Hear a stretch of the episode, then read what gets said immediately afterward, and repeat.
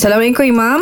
Waalaikumsalam warahmatullahi Okey Imam, adakah ayah kepada anak luar nikah itu boleh menjadi wali? Jika tidak boleh, siapakah yang boleh menjadi wali? Okey, pertamanya anak luar nikah, anak luar nikah ni maksudnya anak yang dilahirkan bukan hasil daripada pernikahan yang betul. Okey. Okey, dekat Malaysia ni dia adalah tentang uh, anak luar nikah ni dia punya fatwa-fatwa dah keluar. Antaranya anak yang dihasilkan daripada perzinahan ataupun daripada hasil rogol. Cerita tentang anak nikah syubhah wati itu cerita lain. Mm-hmm. Ini perbincangan. Tapi nak cerita anak luar nikah ni tidak boleh berwalikan kepada ayah bukan hasil daripada pernikahan mm. al-walad lil firash mm. binkan pun tak boleh uh. maka mewariskan pun tak boleh uh. maka menjadi wali pun tak boleh Allah. jadi siapakah wali untuk mereka wali untuk mereka adalah wali hakim ataupun wali sultan mm. kalau kita nak kahwin tu sebab tu jangan binkan ikut suka mm. uh, lagi implikasinya besar lagi dah kahwin mm. dah dapat anak panjang cerita mm. jadi kalau betul tu bukan anak kita mm. kita kena cakap sebenarnya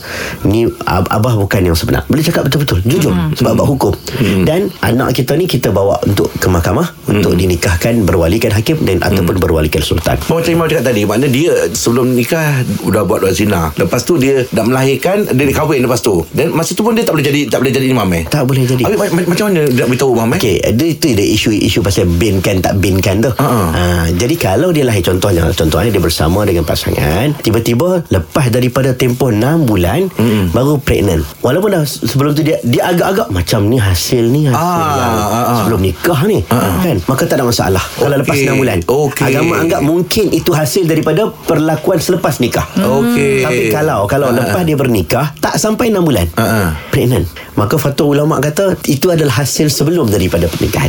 Oh, Okey. Ha, jadi tempoh 6 bulan. Ah, bukan pregnant, sorry. Melahirkan. Minta maaf, minta maaf. Melahirkan. Ha.